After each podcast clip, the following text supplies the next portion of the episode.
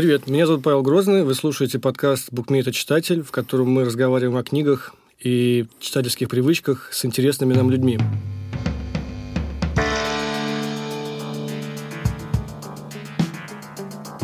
Сегодня мы разговариваем о комиксах, и поговорить о них мы позвали человека, который э, в разных ролях и статусах наблюдал за тем, что происходило с комиксами в России последние, скажем, 15 лет.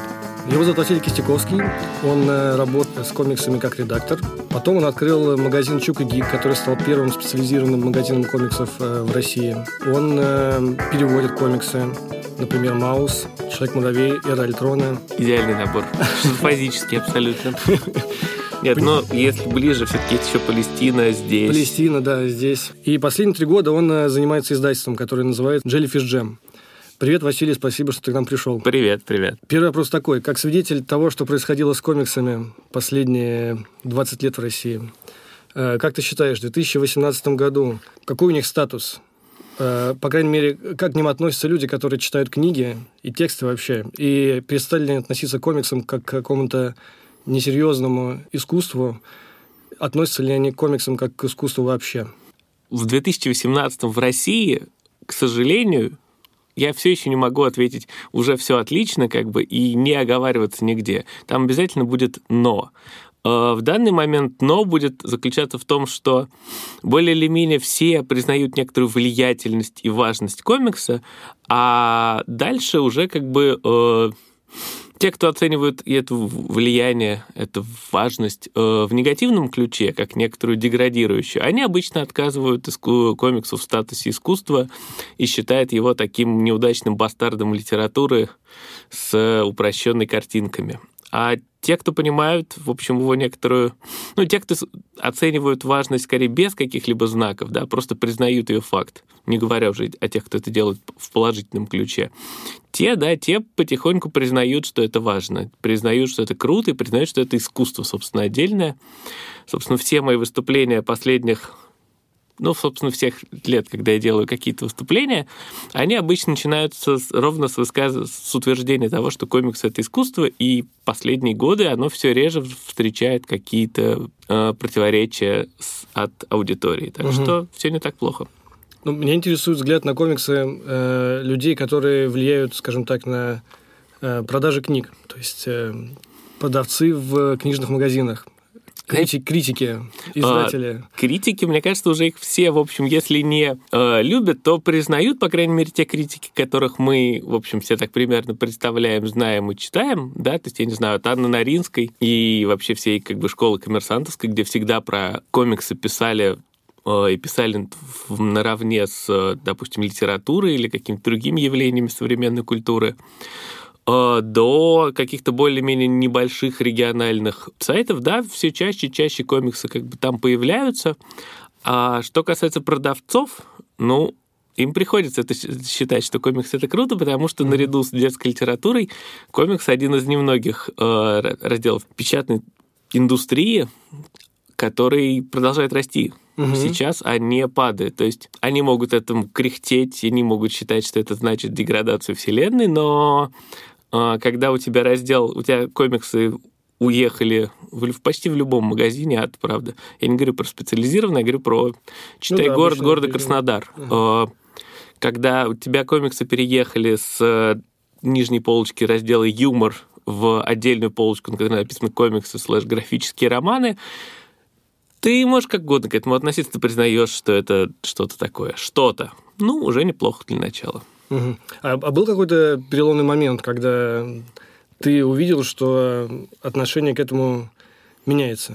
Я могу рассказать, какие, например, какие этапы комиксов и их влияние на читающие массы людей наблюдал я на своем, на своем примере. Когда я был ребенком, появились комиксы по черепашкам ниндзя. Так я узнал, собственно, о существовании комиксов. Потом, э, когда вышли, вышла книга хранителей, мне показалось, что случился какой-то прорыв, потому что об этой книге стали разговаривать люди, которые вообще никогда про комиксы со мной не, не разговаривали. Я в всякий случай поясняю, что между этим прошло лет 15. Да, да, кажется. да. То есть это как бы 93-й год, скажем так, и потом 2008. Ну, примерно, вот, да. да. А потом, э, когда вышел, э, вышла книга «Маус», в твоем переводе. Мне показалось, что, ну, там, не знаю, до этого я не представился, что на Радио Свобода будут разговаривать о, о комиксах, вот, как об искусстве. Или там, не знаю, журнал Афиша, журнал Афиша посвятит э, ну, окей, журнал Афиша писал про хранителей. Данилкин всегда любил да, комиксы. Да, топил за комиксы, это правда.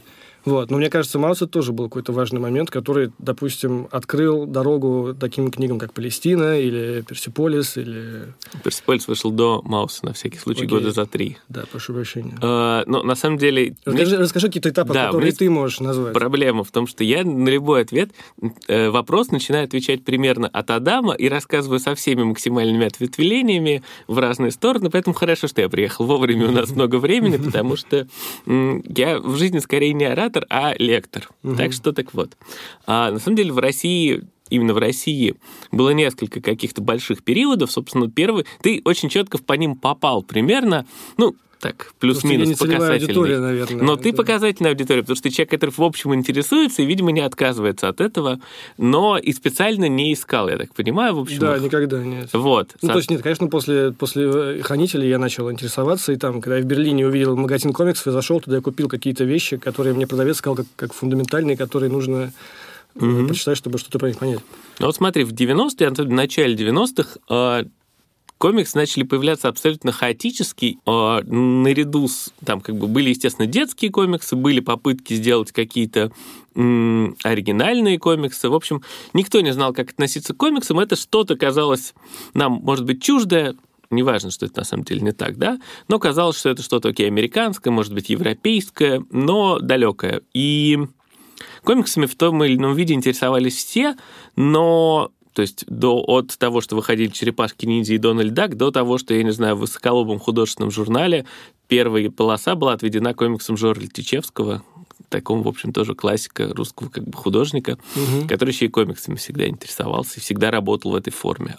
Но, как и все в 90-х, оно наткнулось на э, несформированность рынка, назовем ее так. И почти все это куда-то потихоньку растворилось. То есть очень любопытно находить вещи, которые в 90-х вышли. Э, это могут быть даже неожиданные какие-то истории. Там две книги города грехов, если я не помню, или одна книга город mm. грехов, которая из-за неправильной обложки, э, или это были уже 2000 ну, В общем, это где-то до начала 2000-х, вот, когда э, была какая-то такая хаотическая история, которую э, люди пытались в это вкладывать деньги, но за исключением супер каких-то небольших детских вещей, Микки-детективы, я не знаю, и прочее-прочего, оно уходило в песок. И поэтому не развивалась. Потом в начале 2000-х появилось издательство «Комикс», а, которое начало целенаправленно издавать вот эти подростковые комиксы, марвеловские в данной ситуации. Ну, немножко как бы оно выиграло за счет чего? Оно выиграло за счет того, что оно немножечко адаптировала их в детские стороны и параллельно вместе с этим издавала детские журналы.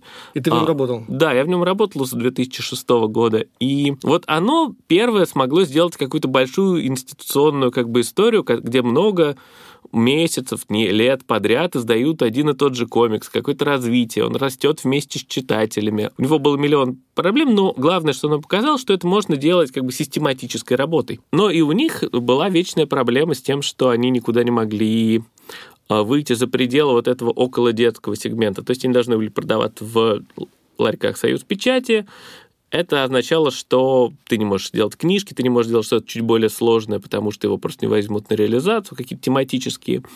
И параллельно с этим, да, там к середине 2000-х появлялись люди, вот как бы как издательство Бум книга, которая сделала Персиполис, э, которые пытались издавать серьезные какие-то комиксы, которые могли бы стать предметом большой дискуссии, интереса какой-то более сложной публики. Эксмо начало... Эксмо? Эксмо, неважно.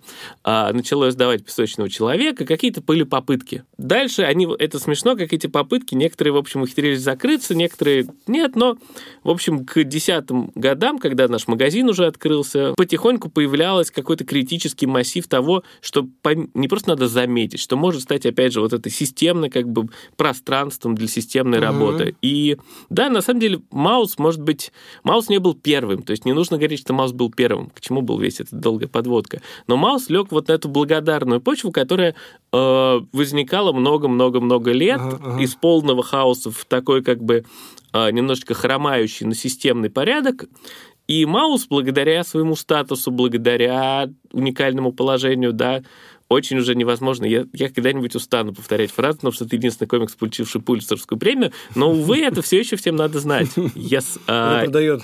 Это очень хорошо продает. И благодаря невероятным успехам как бы издательства «Корпус» именно в смысле пиара, который, ну, они прям большие молодцы, они умеют. И интересу к этому, в общем, Маус действительно стал прорывной точкой, когда очень-очень много всего как бы сомкнулось, многие стали делать материалы. Я думаю, что Маусу еще помогло эта история с тем, когда продавцы начали за свастики вынимать Это, да, это смешно, стол, когда да.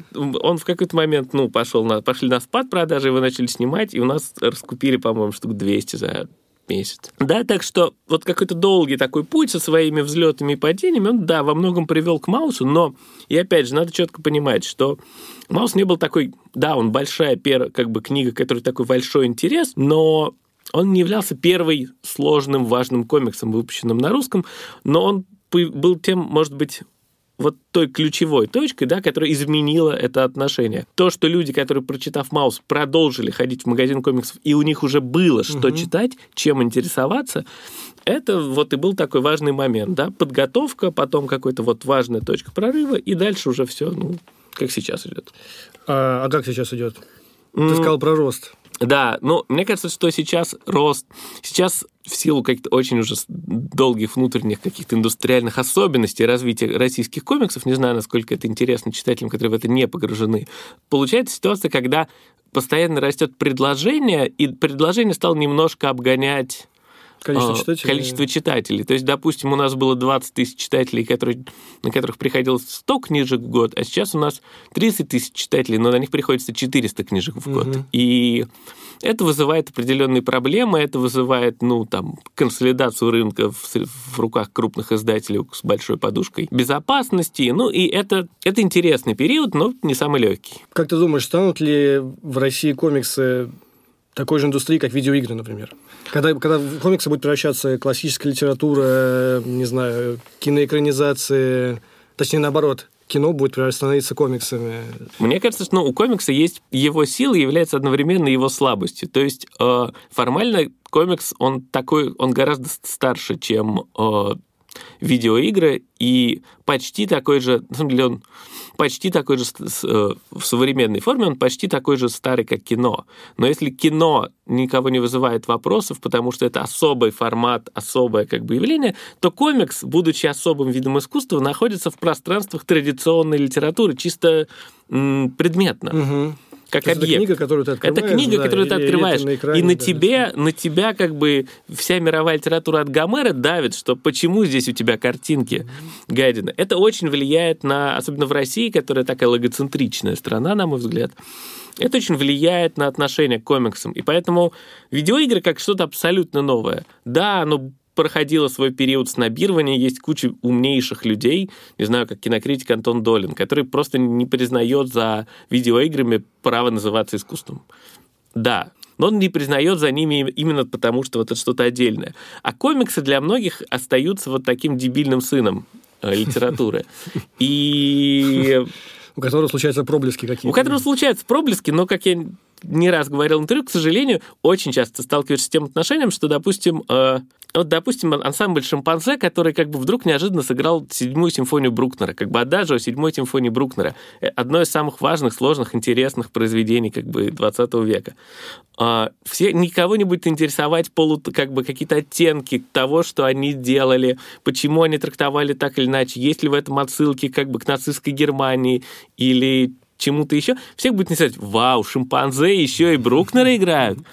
Вот комиксы немножко пока все еще с этим сталкиваются, и поэтому, ну да, им сложно вот, вот, вот в этом как бы вырваться за пределами этого. Да, сейчас пытаются. Как ни странно, первыми обратились к комиксам даже не авторы кино, а авторы сериалов. Сериалы, которые тоже долго-долго болтались как такой бастард э, телевидения и кино, угу. а сейчас вдруг заявили о себе как такая долгая форма, новая какая-то нарративная немножко форма, неважно, что это на самом деле давно уже существует, они как раз с комиксом обратились гораздо как-то быстрее. Ну, на самом деле, как бы сам себя не похвалишь, весь день ходишь как оплеванный. То, что вот в этом году Высшая школа экономики, точнее, школа дизайна, запускает курс комикса, они как раз прекрасны тем, что они очень четко реагируют на какой-то общественный да, запрос. Я хотел про это спросить. Да, да, да. Соответственно, если этот запрос есть, на мой взгляд, э, это тоже важный показатель того, что про комиксы, ну, в момент, когда про комиксы станет интересно говорить не только как что-то, что можно неожиданно читать, но что, о чем ты можешь задумываться как о своей профессиональной а, в профессиональном выборе, то есть, ну, у нас, особенно в стране, люди относятся к работе по-советски серьезно. Да, как будто вот ты должен один раз ее выбрать и всю жизнь фигачить. И вот если есть достаточное количество идиотов, которые думают, сейчас я буду всю жизнь рисовать комикс, вау, значит, есть достаточное количество людей, которые, в общем, готовы с этим жить как с чем-то большим, важным, отдельным. А сколько сейчас таких идиотов? Э, много ли их? Да, на всякий случай я как бы хотел сказать, что я показываю кавычки, потому что, естественно, я восхищаюсь этими людьми, как мало кто, я потому тоже, что я, я тоже, один да. из тех идиотов, который много лет уже этим занимается. Просто у нас в стране действительно есть эта болезненная история, оставшаяся, оставшаяся нам в наследство со времен распределения после вуза, что если ты сразу еще во время поступления в вуз не выбрал свою карьеру, то ты плохой человек. Это не так, друзья. Самое важное, что хочу сказать, вы можете ошибаться и выбирать. Так вот, а, много ли этих людей? Посмотрим. Мне кажется, э, та самая вышка, она же очень четкая, четкий такой барометр. Если бы этих людей было недостаточно, им бы даже не пришло в голову начинать ну, вот эту да, всю да, историю. Это бизнес для них. Это для них бизнес. И, соответственно, если, например, недавно, то есть там сколько недавно уже, три, четыре, давно уже открылся издательство Bubble, которое сейчас создало свою огромную армию поклонников, и которые, в общем, вся работает за счет российских э, авторов. Соответственно, если какие-то люди видят, что те авторы скорее получились авторами вопреки э, своей профессиональному, я думаю, карьере, да, но и стали им. Сейчас, когда ну, читатели видят, что есть авторы, и они зарабатывают, они делают классные вещи, они думают, окей, я тоже хочу стать автором. И это круто. Хорошо, сейчас я должен э, сделать паузу и сказать, что этот подкаст поддерживается букмейтом, как вы уже могли понять. И если вы не знаете, то букмейт – это приложение, в котором удобно читать, слушать и обсуждать книги. И если вы еще этого не делали, то в описании этого подкаста зашит промокод на месяц бесплатного чтения. Как, кстати, и название всех книг, которые мы сегодня тут обсуждаем. Окей, Расскажи, как ты познакомился с комиксами? Ну, в первую очередь я благодарен за это родителям, потому что а, они много ездили, в 90-х они ездили, собственно, и в Канаду, по-моему, откуда мне привезли несколько совершенно случайных книг комиксов. Меня самого отправляли в 10 лет во Францию там пожить по обмену, откуда я привез комиксы про Тинтина. И, я какой-то момент, попав в больницу в восьмом, мне кажется, классе, я над... или седьмом, не помню, ну, как довольно рано, я наткнулся на тоже вот типа черепашек ниндзя, были еще такие Эльф Квест комиксы, а, как я выяснил, потом многие на них же наткнулись. Это на самом деле почему наша была любовь к ним так велика, потому что это были, на самом деле, взрослые комиксы, которые были так лайтово адаптированы к для детей, хотя их делали какие-то алдовые хиппи, как бы явно как бы не без знакомства с э, разными расширяющими сознание вещами, все супруги Пини. И это для детей, ну, то есть это для детей, но вау, сколько всего нового дети узнают из этого комикса. Неплохого, просто оно чувствуется, оно будет всегда чувствоваться, никогда не будет проговорено. Угу. Вот. И благодаря этому у меня никогда благодаря всему этому у меня никогда не было предубеждения перед комиксами как формой. То есть я понимал, что много всего можно сказать с помощью формы. А как твои родители, ты как с ними обсуждал эти комиксы? Как, э, что они про это думали? Ужасно они интересно. Не, ну как, а, они... То есть, когда они привозили тебе эти комиксы, они говорили, вот, мы тебе привезли комиксы. Чтобы ты читал на английском, скорее всего, или на французском в случае Тинтина, да? Есть... Им это было приятно, потому что, ну как, классно, когда ребенок знает языки. Mm-hmm. То есть они не были сами какими-то поклонниками? Нет, абсолютно. Они были этого формата. хорошие русские интеллигентные, как бы интеллигенты. И okay. совсем не были поклонниками формата. Пожалуй, единственное из того, что я все время, естественно, что-то показывал, но не что-то. Им понравились комиксы про Кальвина и Гоббса, потому что, ну, остроумные, точные и какие-то на все, как бы, на любую аудиторию, да. Они себя, очевидно, ассоциировали с родителями главного героя, угу. которые такие резонеры, страдающие от него. А потом, собственно, и комиксы, благодаря этому они всегда были как-то, ну, рядом, но я не могу сказать, что я там в школе или в институте вот там как прям увлекался им. Я, мне все время стыдно, когда передо мной люди, которые вот с младенчества фактически все читают. Нет, я мне нравилась эта форма, у меня не было к ней предубеждений, но я не был большим поклонником. И когда в, в 2000, мне кажется, шестом как раз году вот мой друг Ваня, с которым мы открыли магазин, устроился в издательство комикс, э, он мне иногда присылал какие-то классные вещи, которые он э, ну, которые ему попадались по работе, я их, собственно, тоже читал. До этого единственный мой американский комикс, который я почему-то прочитал, не знаю, были Люди Икс, начиная прямо с 60-х годов и подряд вот до 90-х. С тех пор это моя такая важная guilty pleasure в мире современных комиксов.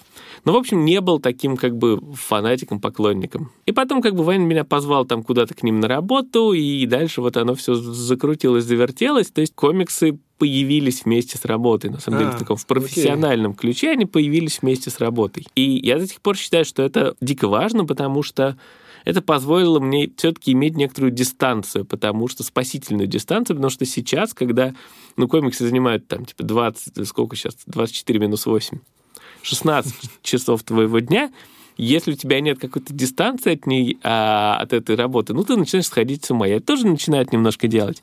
Но у меня есть какие-то спасительные выходы, я не знаю, чтение книг по средневековой литературе, которую я все еще так же люблю, истории, которые я также люблю.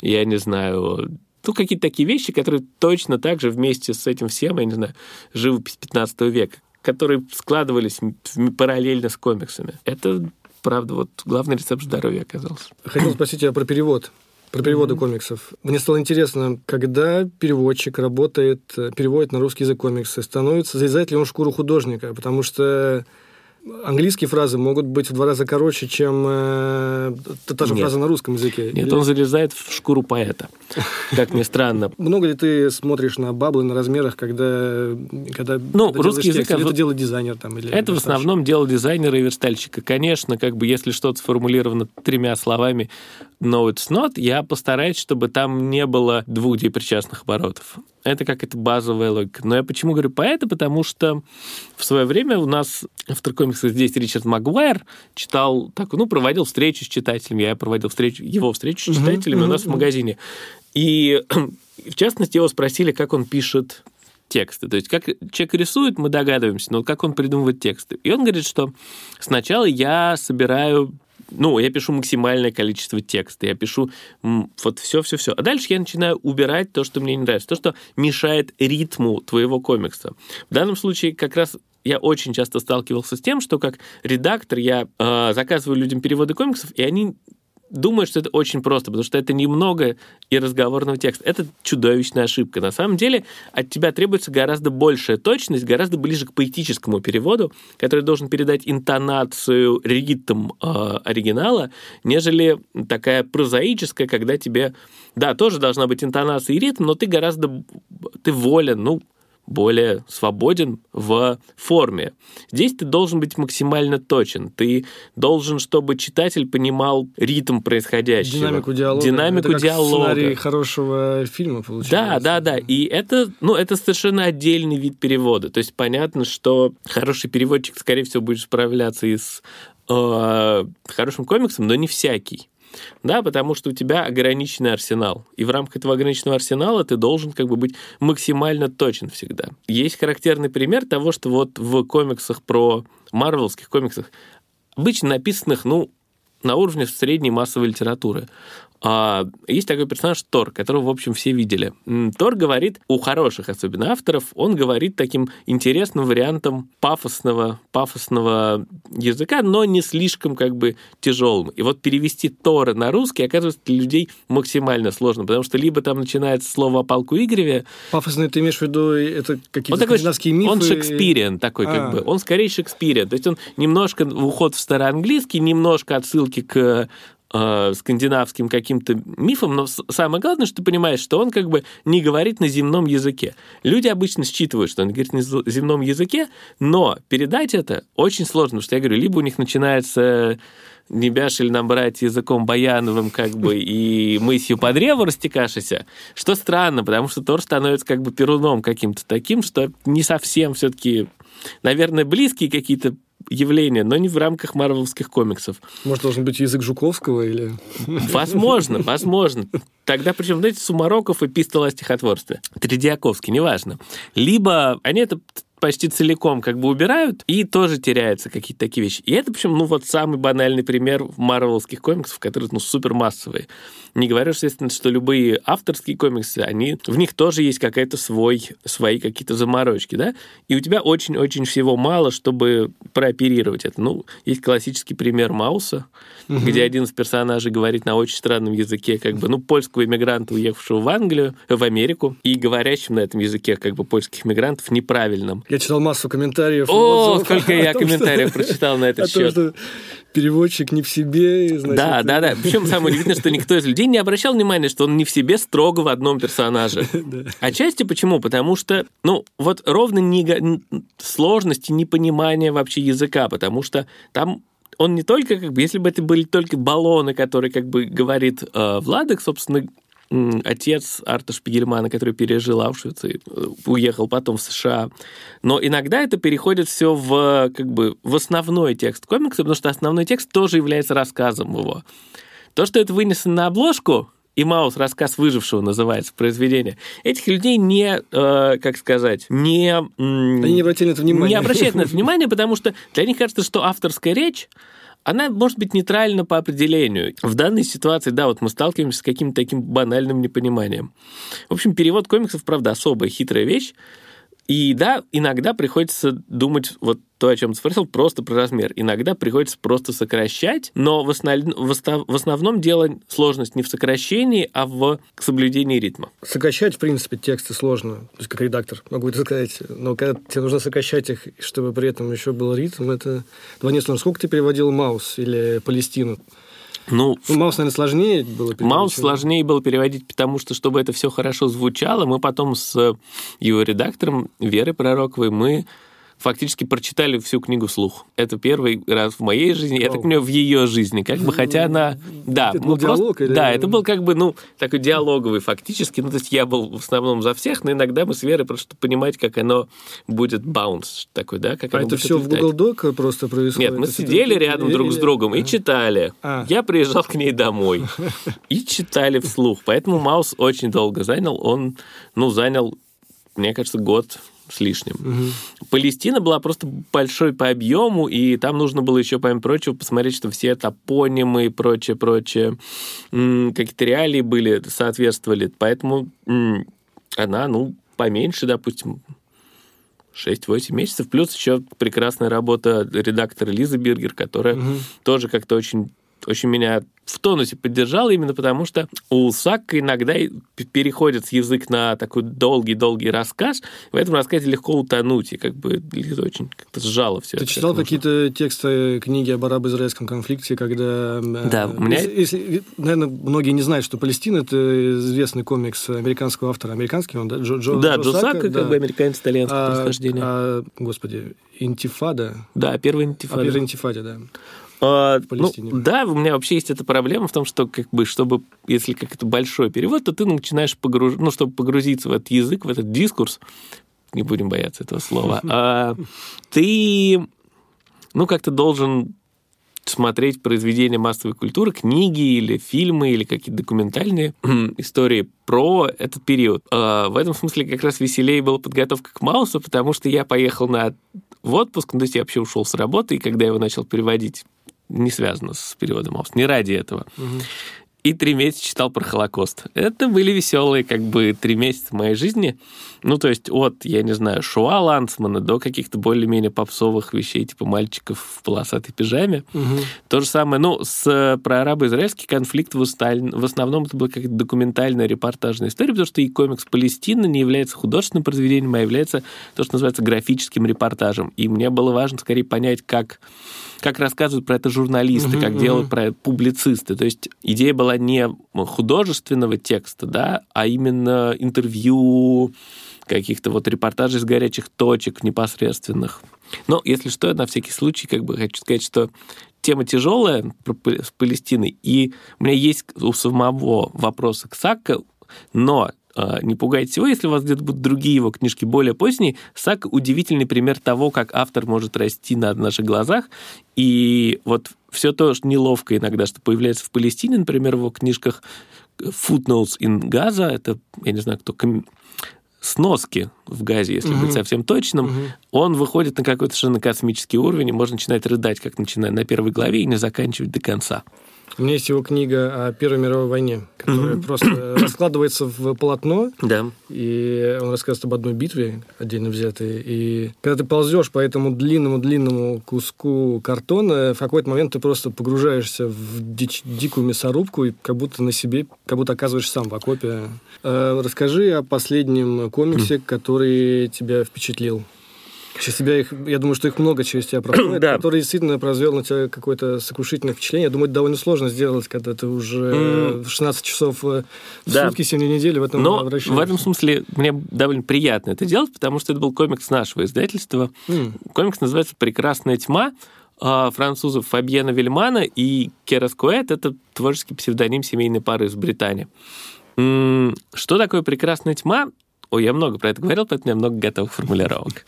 Не думайте, что я такое красноречивое. Это просто я очень много это делал уже. Это, ну, устоявшийся термин, это антисказка. Это ну, начинается как какая-то милая история про э, маленьких существ, от там принца, который приходит, там прекрасного принца, который приходит к красивой девушке на чай, потихонечку это все так все ярко, и потихонечку этот мир, вдруг что-то начинает на них капать, их мир как будто начинает рушиться, и уже к седьмой странице они вдруг выскакивают наружу, они в лесу, и все это происходило в трупе маленькой девочки, лежащей в лесу.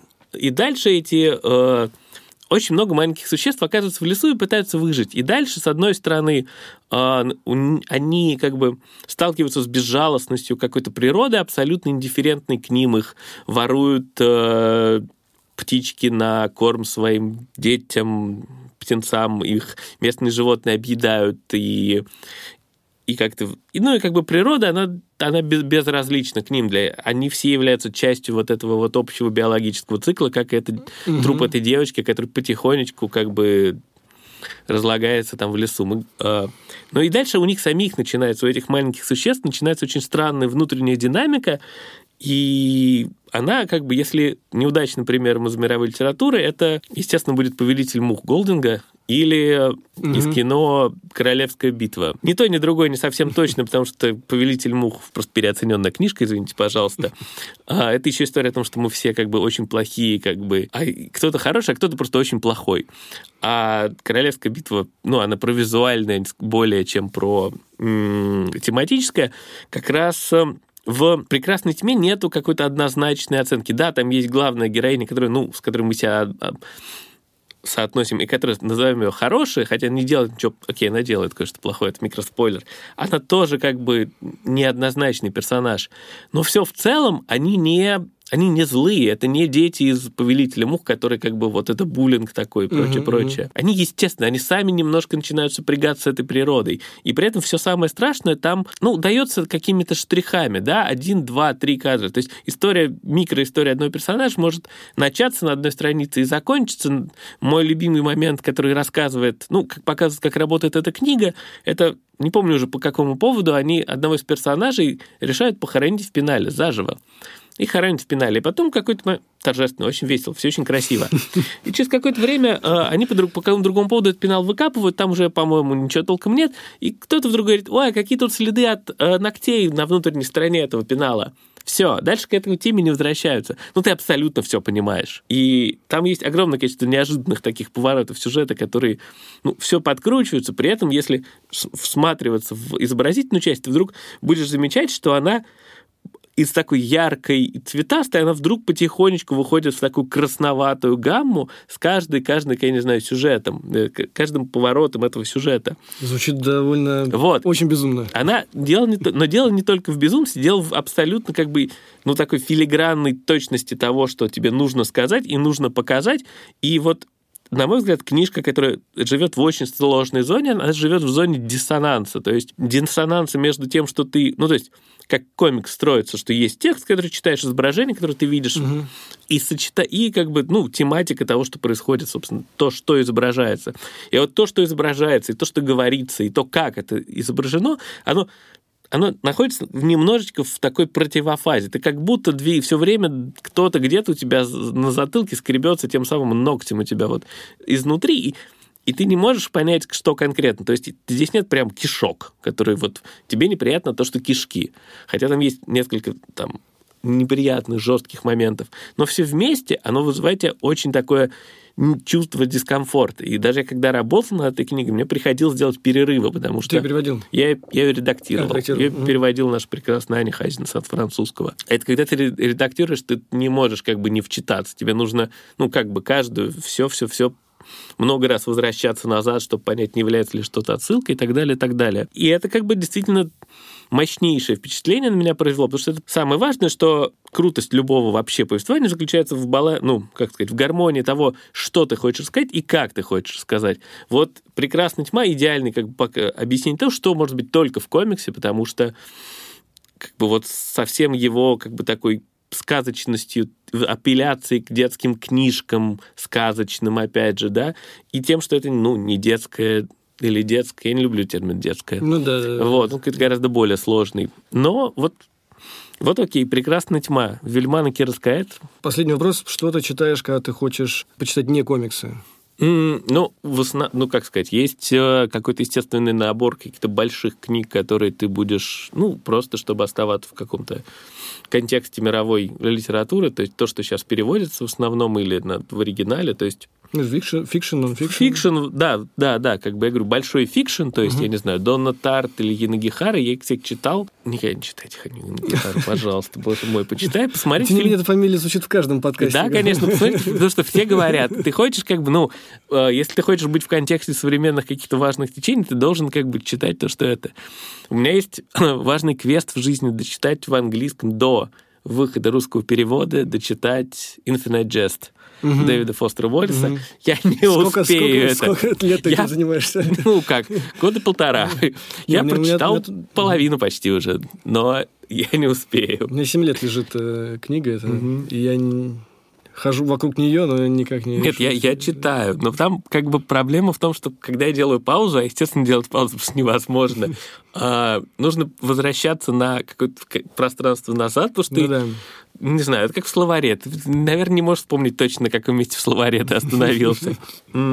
И, с другой стороны, есть какая-то вот, я уже говорил, мой важный еще со студенческих времен, что я историк по образованию, я фанат самой разной истории, какой-то нон-фикшн, средневековый в основном, мм. или истории США, потому что я диплом писал по истории США. Вот это две какие-то mm-hmm. важных темы по нон-фикшн, которые я э, всегда буду возвращаться. То есть сейчас, например, недавно прочитал про книжка называется White Trash, History of Class and что-то, что-то, что-то, что-то, про вообще про возвращение классовой, как бы, ну, классовой. Она недавно вышла, да? Да, да, да, она, по-моему, в прошлым летом да, в США да, вышла. Да, да. Ну, как это, в общем, любопытная история именно в современной такой трамповской уже Америке, как бы, потому что мы очень долго смотрели на identity politics, а совершенно забыли про класс politics, и вот привет, класс вернулся и тыкает вас как бы своей грязной ручкой и говорит, что вы про что-то забыли. Сейчас много таких книг выходит. Ну да, Элегия да. Хилбилли. Вот, ровно, как говорят, да. просто одна из первых, по-моему, которая вышла. Я как раз тогда был в Штатах, она лежала на всех прилавках. Окей, хорошо. Огромное тебе спасибо за то, что рассказал нам, возможно, очевидные вещи для тебя, но совершенно не очевидные для меня, и надеюсь, что для наших слушателей тоже. Нет, пойдемте, что... пойдемте все читать э, комиксы. Не за что. Вообще больше просто, просто читать, не обязательно комиксы. Как раз мой вечный поинт в том, что комиксы и то, что вы читаете комиксы, не является это не взаимно исключающее с тем, что вы продолжали изучать все остальное. И читайте комиксы и считайте, что это такое же искусство. Вам никто же не скажет, что если вы смотрите сериал, нужно перестать смотреть кино. Читайте комиксы, читайте книги, не знаю, смотрите картины на, в музеях или в, в интернете, кино. Это все разные способы сказать разные истории. Хорошие комиксы, которых тоже не так много, естественно, дадут вам опыт совершенно невероятный, который ни, ни, ни в какой другой, никакая другая форма искусства вам не подарит. И это очень круто. Совершенно с тобой согласен. Дорогие слушатели, спасибо, что вы с нами. Пожалуйста, ставьте нам оценки там, где вы нас слушаете. Пишите нам комментарии, пишите нам на подкаст собакабукмед.ком. Следующий выпуск выйдет через две недели. Спасибо. Пока. Пока.